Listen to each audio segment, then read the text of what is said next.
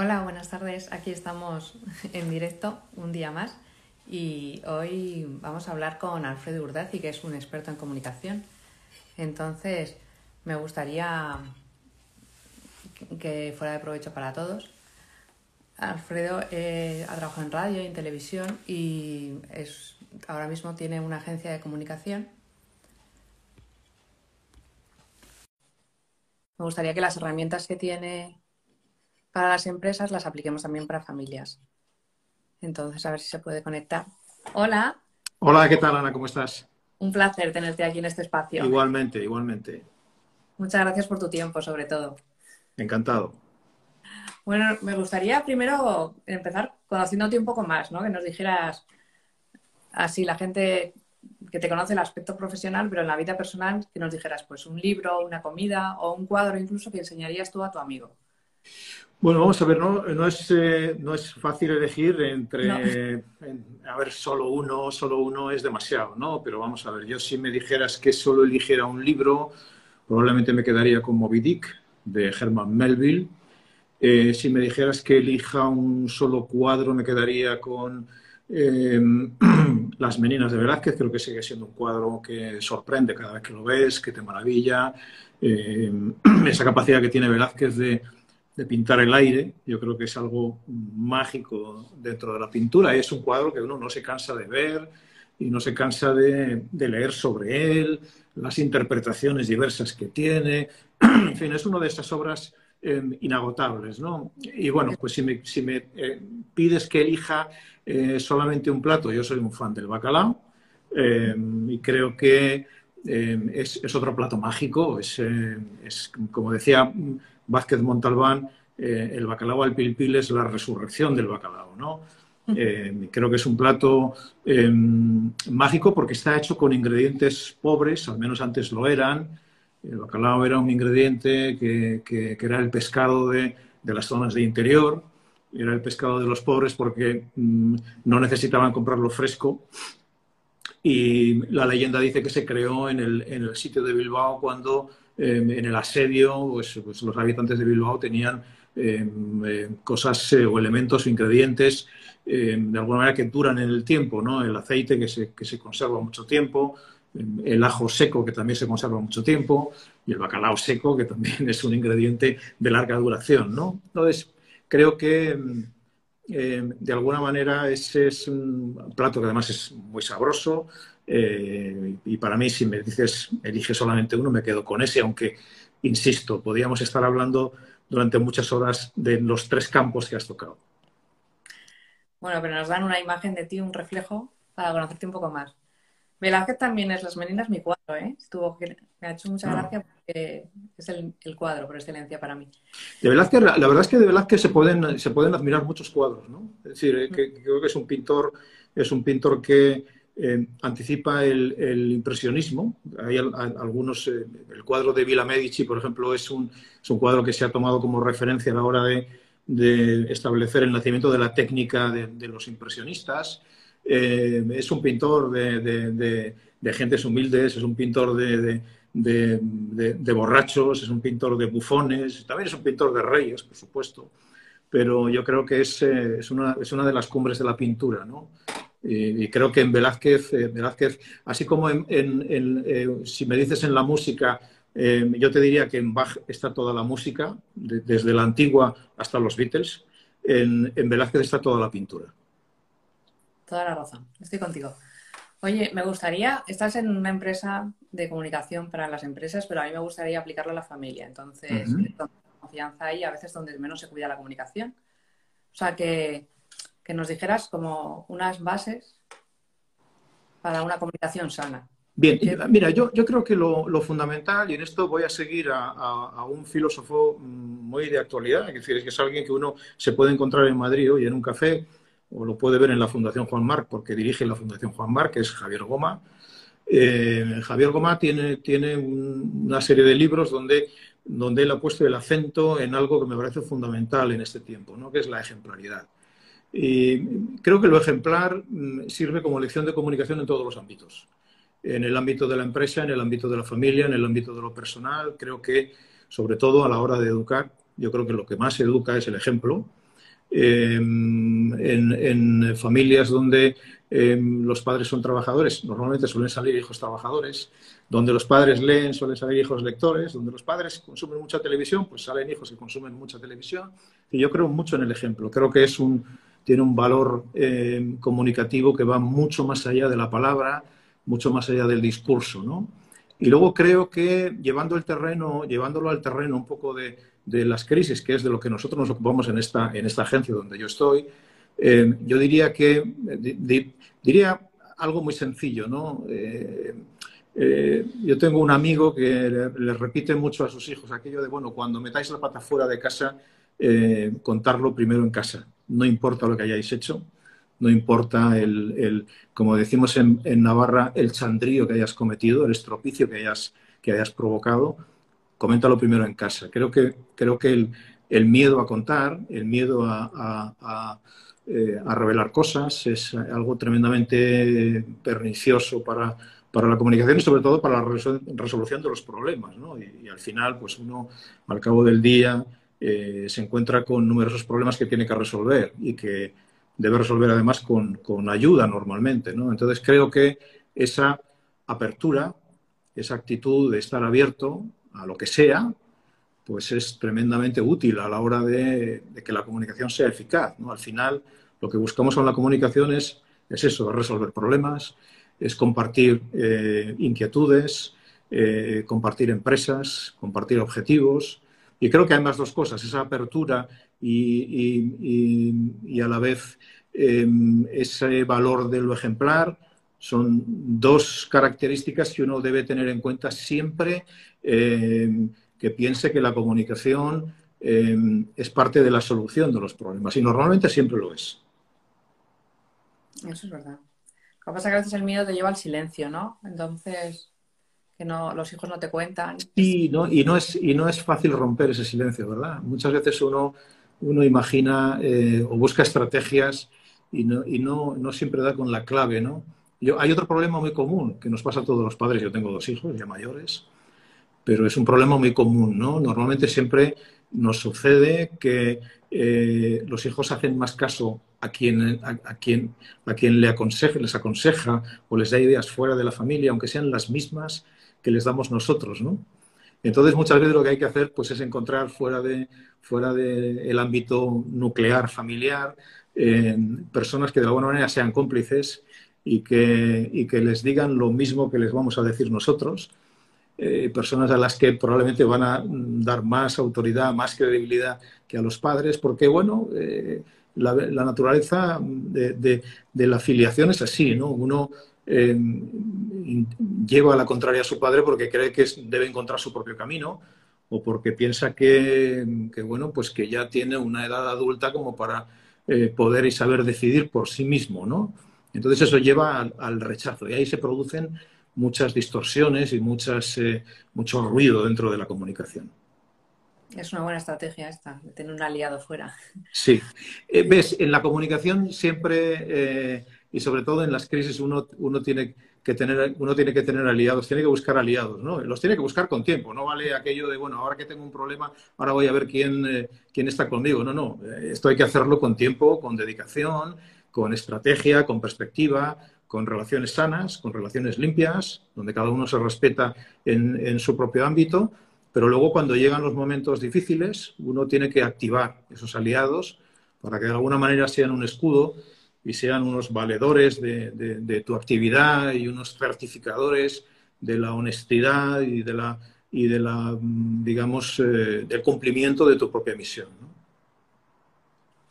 Esa estrategia hay que tenerla también en la familia, claramente. Oye, ¿es más difícil escuchar o saber responder? Uh, qué gran pregunta esta. Em, mira, normalmente, normalmente uno, uno mm, se encuentra con, eh, con personas que, que, piensan que comunicar es, es hablar, ¿no?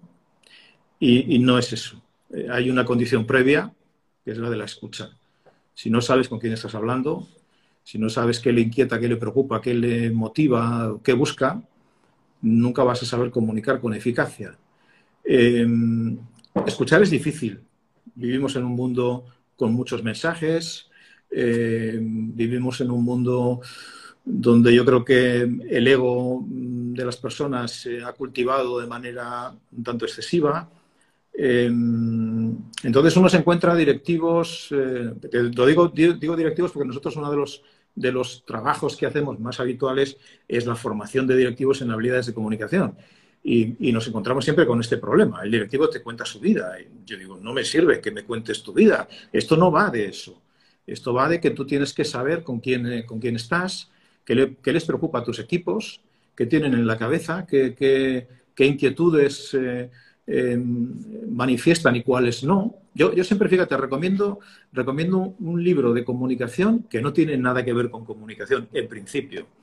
Eh, Ed Talmud fue el fundador de, Pixar, la, productora de animación eh, de la que fue uno de los directivos Steve Jobs. Eh, Ed Calmo tiene un libro que se titula Creatividad, eh, Sociedad Anónima. Entonces cuenta el nacimiento de Pixar, el desarrollo de Pixar, pero lo más importante que cuenta es, eh, la vida interna de la, compañía. Y entonces, en algún momento del libro, él, confiesa que establecieron un, esquema de comunicación dentro de la empresa que no tenía nada que ver con el esquema jerárquico. Y él dice, aquellas compañías que tienen una eh, distribución de la comunicación, un esquema de comunicación, eh, de dónde vienen los mensajes, hacia dónde van y cómo circulan, que sigue mm, punto por punto el esquema jerárquico de la compañía, están condenadas al fracaso. Aquellas empresas en las que los problemas eh, se comentan en la máquina del café, pero no en los despachos, están, están condenadas al fracaso. Aquellas compañías, sin embargo, donde cualquier empleado de cualquier equipo eh, puede criticar mm, eh, lo que hacen eh, los directivos o lo que hace la propia, los propios profesionales que están en su propio equipo. son compañías que tienen una ventaja competitiva con respecto a las demás. entonces, mm, a la pregunta que tú me haces, escuchar es difícil. Mm. Y, yo creo que es lo más importante en la comunicación. hoy, por ejemplo, tenemos herramientas muy, muy desarrolladas, herramientas de inteligencia artificial que nos permiten conocer el estado de ánimo y el estado de opinión del, interior de las empresas y de los equipos. Esto es tremendamente importante, ¿no? Porque son, son herramientas de escucha y son herramientas de conocimiento. Y en la medida en que tú eres capaz de, asumir y asimilar eh, esos estados emocionales, esos estados mentales, esas preocupaciones que tienen las personas, pues, pues eres capaz de tener una, comunicación eficaz. Yo, no, no, yo siempre cuando mm, preparamos a un directivo para una intervención pública, para un discurso, la pregunta fundamental es ¿quién va a estar escuchándote? ¿Qué piensa? ¿Qué tiene en la cabeza? ¿Qué espera de ti? ¿Qué es lo que te tienes que preguntar? Porque si yo voy a dar una, hago una intervención o voy a dar un discurso y a las personas que me están escuchando no les doy nada de valor, eh, pues probablemente lo que van a hacer en el minuto 2, 3, 4 o 5 de mi intervención es sacar un teléfono móvil y empezar a, contestar mensajes de WhatsApp o empezar a ver el Instagram de algún amigo a ver qué es lo último que ha colgado. Entonces creo que esa condición de la escucha mm, eh, te la da la edad, seguramente. Eh, es algo que cuesta aprender porque uno a una determinada piensa que tiene muchas horas que contar y cuando llega a una edad un poquito más avanzada, normalmente sabe que la riqueza y el oro de la comunicación está en escuchar a las personas. ¿Y los algoritmos están tan desarrollados como para enseñarte más que la persona? A ver, los algoritmos, eh, eh, la, clave está, la clave está en los términos que has utilizado en la pregunta, ¿no? ¿Cómo están diseñados? Si un algoritmo está viciado en su diseño, nos dará información viciada si el algoritmo está, eh, está bien, bien, bien trabajado, pues nos, va a dar, nos va a dar buena información. Por tanto, lo que tenemos que hacer de manera permanente es cuestionar aquello que hemos eh, em, planeado en, el algoritmo, ¿no? Cómo se mueve, con qué esquemas trabaja, cuáles son las, conexiones que busca eh, y sobre todo algo que a mí me parece fundamental, ¿no? que es testar las cosas. Ahora tenemos, por ejemplo, una rebelión de personas mayores contra la banca, eh, no porque esas personas mayores, ojo, no porque no sepan utilizar las nuevas tecnologías, que saben utilizarlas, sino porque la banca ha fabricado y puesto en el mercado una serie de em, aplicaciones que no están pensadas para la gente mayor y no están testadas con gente mayor. Están ensayadas y testadas con gente que tiene entre 18 y 45 años. Eh, y los que somos eh, eh, nativos analógicos, pues quizá tenemos un poquito más de dificultad que los más jóvenes. Pero también es verdad, yo tengo 62 años, también es verdad que los que hemos nacido analógicos tenemos una capacidad de adaptarnos que no la tienen los más jóvenes, porque hemos pasado desde el lapicero al bolígrafo, a la máquina de escribir, al ordenador, de aquellos que tenían eh, un fondo de pantalla larguísimo y funcionaban con un programa eh, casi a pedales, a llegar a adaptarnos a los iPhone, a los mm, eh, terminales inteligentes y a todo tipo de artilugios. Entonces creo que em, ahora que se habla tanto de, incluir, a la hora de diseñar la tecnología y a la hora de fabricar o de diseñar algoritmos, se tiene, que, se tiene que tener en cuenta que los algoritmos los utilizan o se utilizan para conocer lo que hace eh, gente de 14 años y personas de 82. Mm. Eso es verdad. Bueno, me gustaría, con toda la trayectoria profesional que tienes, que nos contaras algo que te tocó el corazón, una historia que te gustó contar. Bueno, mira, eh, eh, de, lo, más reciente, de lo más reciente, yo he tenido la, fortuna que a mí la profesión me ha puesto, me ha puesto cerca de, me ha puesto en el camino a muchas personas y, algunas muy relevantes. Yo guardo en el corazón, yo tuve la suerte de ser corresponsal en Roma durante tres años, hice algún viaje con, con, eh, el, Papa Juan, Pablo II, con Carlos Boitila, creo que eh, era un hombre tremendamente carismático. Eh, he entrevistado a Gorbachev, ahora que está de actualidad trágica la situación en, en Rusia-Ucrania. Eh, he conversado con Bill Gates en una charla en Madrid eh, muy entretenida con ese hombre que es eh, realmente mm, te toca porque aparte de, de su digamos categoría personal e intelectual pues es, una persona que se mueve con una tremenda humildad ¿no? Pero yo diría el último trabajo que, que hice que lo hicimos un poco eh, pro bono. Eh, fue un libro que se titula Cuéntame algo bueno, y es un libro con 44 entrevistas a otras tantas mujeres, y ahí hay algunas mujeres que a mí me, historias que, te llegan al corazón, ¿no? sobre todo la de una persona que hoy eh, sigue en activo, es una española de origen marroquí, Hanan Serrouk, que en esa entrevista que le hicimos, pues fue la primera vez que contó públicamente, confesó que su familia, su madre, a la que lleva muchísimos años sin ver, eh, y su padrastro intentaron eh, casarla en un matrimonio forzado cuando tenía 12 años, y ella se escapó de casa y terminó en un hogar de acogida. Y hoy, pues es una de las mujeres más combativas que hay contra esa eh, práctica tremendamente injusta de los matrimonios forzados que se sigue practicando. ¿no? Dices, ¿alguien que te ha tocado el corazón? Pues, pues ella te toca en el corazón. A mí me tocó dar muchas eh, noticias sobre víctimas de terrorismo. Eh, de todas y cada una de ellas te llevas, eh, te llevas un, trozo de su dolor, aunque obviamente es un dolor inconmensurable, pero, pero las llevas en el corazón porque es gente que ha sufrido de manera tremendamente injusta. ¿no? Hay muchos, hay muchos. La verdad es que tienes que dar muchas gracias por todo lo que has vivido. ¿eh? Sí, sí, las doy todos los días, eh, créeme, las doy todos los días porque eh, creo que yo, yo tenía un profesor en la Universidad de Navarra, eh, don Gonzalo Redondo, que repetía mucho aquello de que la vida, la vida está para, para complicársela uno, ¿no?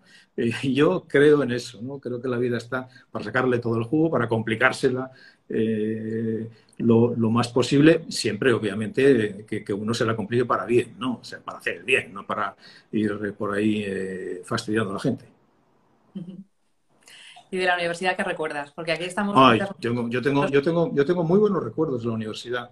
Sigo teniendo amigos en, en, la universidad, eh, algunos dedicados a la comunicación, en la Universidad de Navarra, eh, tengo muy buenos recuerdos. Fueron cinco años, en mi época eran cinco años de, carrera fabulosos, fabulosos. Por supuesto que me acuerdo de, eh, del bar, que como decía un, viejo amigo mío, era el aula más democrática, Faustino. pero, pero grandes profesores y grandes lecciones, eh, profesores con los que sigo teniendo contacto ahora a través de las redes, con Esteban López Escobar, con, eh, con, Manuel Casado, que nos daba, nos daba clase de lengua y que nos enseñó a amar la lengua española y a cuidarla, eh, con Maribí Romero, con, Carlos Soria, en fin.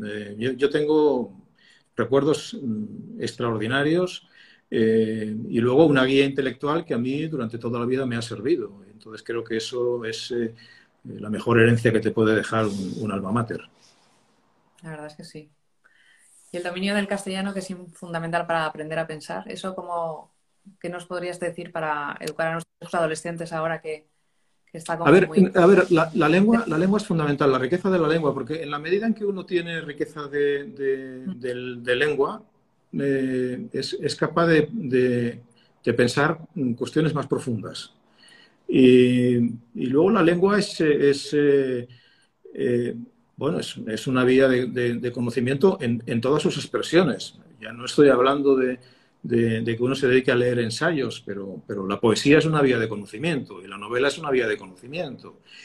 Y, yo siempre digo, em, lo decía cuando trabajaba en televisión, yo creo que a uno le enseña eh, no más, pero sí tanto eh, a, hacer un, informativo de televisión se aprende tanto en una facultad de comunicación como en una buena novela, porque al final son actos narrativos.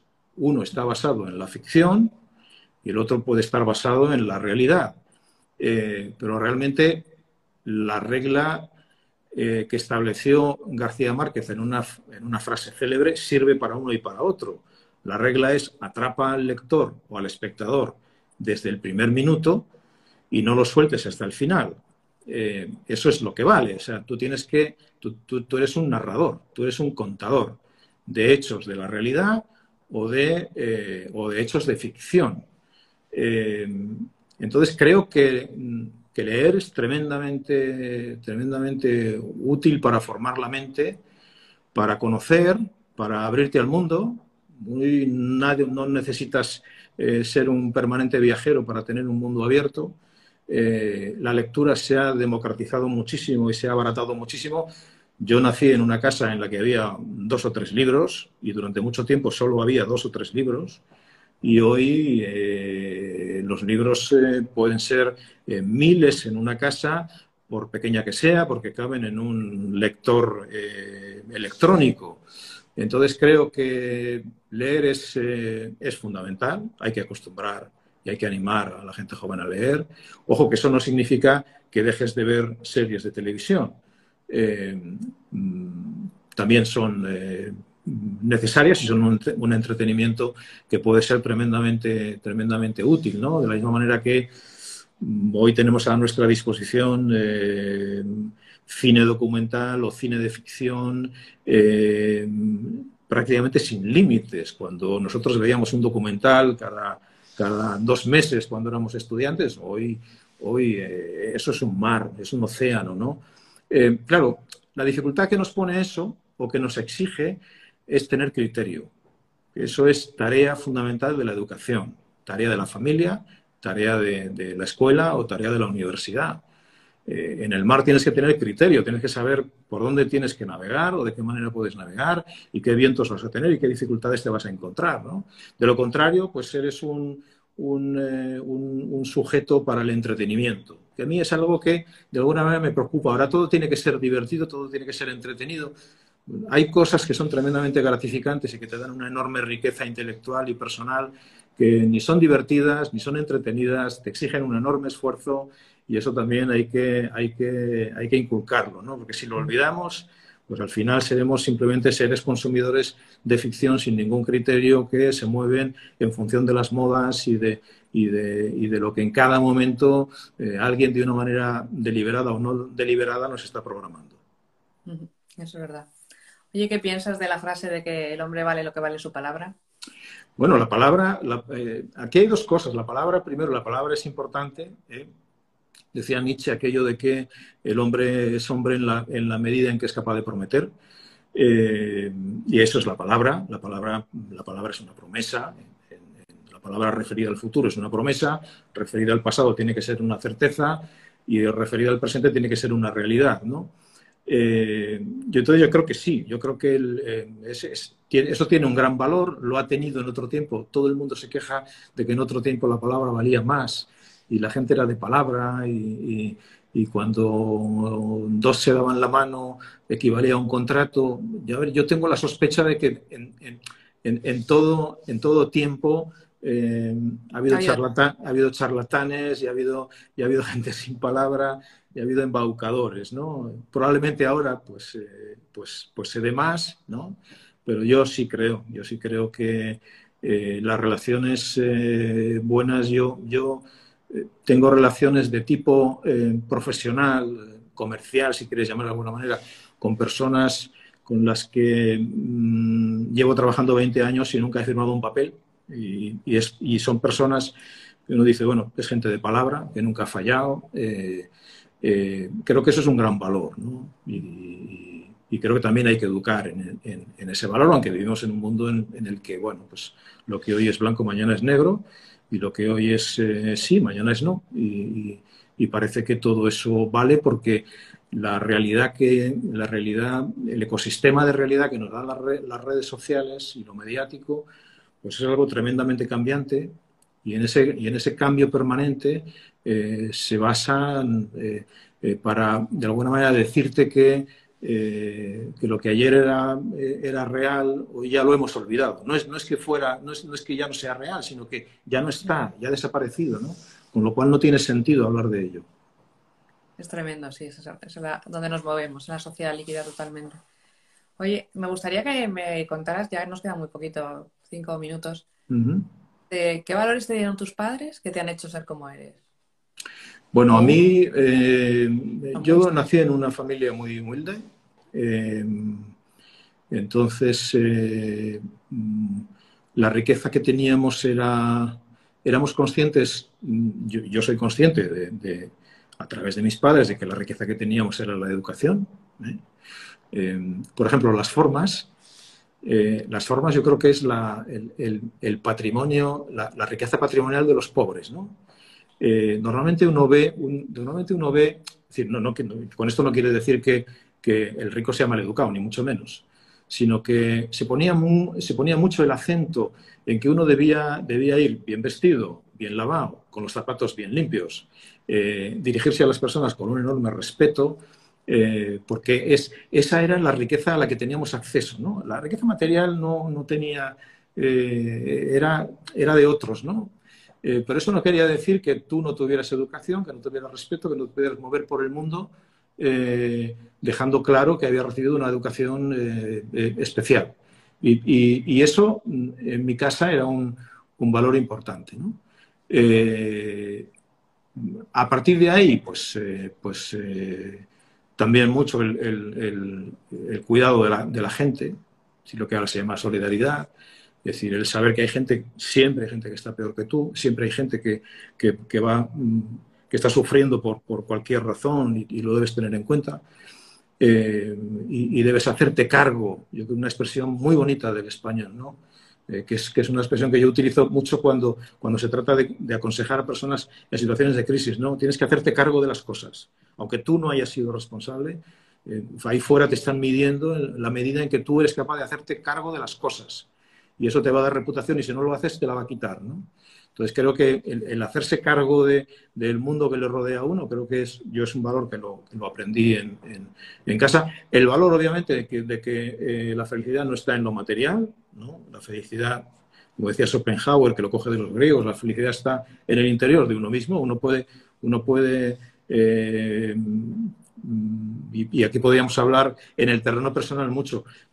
Yo he habido épocas en las que no he tenido un duro y he sido tremendamente feliz y quizá ha habido épocas en las que he, nadado en la abundancia y he sido mucho más infeliz. Es decir, eso lo podemos aplicar a todo y eso lo que nos lleva a concluir es que la felicidad está aquí dentro ¿eh? y, está en la conciencia y está en, en el mundo interior. Entonces ese es el mundo que tienes que cultivar, lo que tienes dentro, alimentarlo con, el bien, con la verdad y con la belleza. La medida que lo alimentas y lo creas y lo, y lo construyes, eh, lo que pasa fuera eh, te afecta muy poco, ¿no? Eh, bueno, yo creo que ahí, ahí se encierran un poco los, los, valores que me enseñaron en casa. Bueno, yo creo que ha sido un directo muy potente, con muchas claves aquí, con muchos valores, para volver a ver y repasar más adelante. Entonces yo quería también invitar a la gente, si ahora mismo nos están siguiendo, nos ven o a lo largo de esta semana, que si alguno quiere compartirlo, pues que se va a quedar guardado. Entonces, Estupendo. Ahí estamos. Muchísimas gracias por tu tiempo y por tu. Muy bien, Ana, muchas gracias a ti. Un placer. He disfrutado un montón y he aprendido. Me alegro mucho. Gracias. Gracias. Muy bien. Adiós. Hasta luego. Adiós.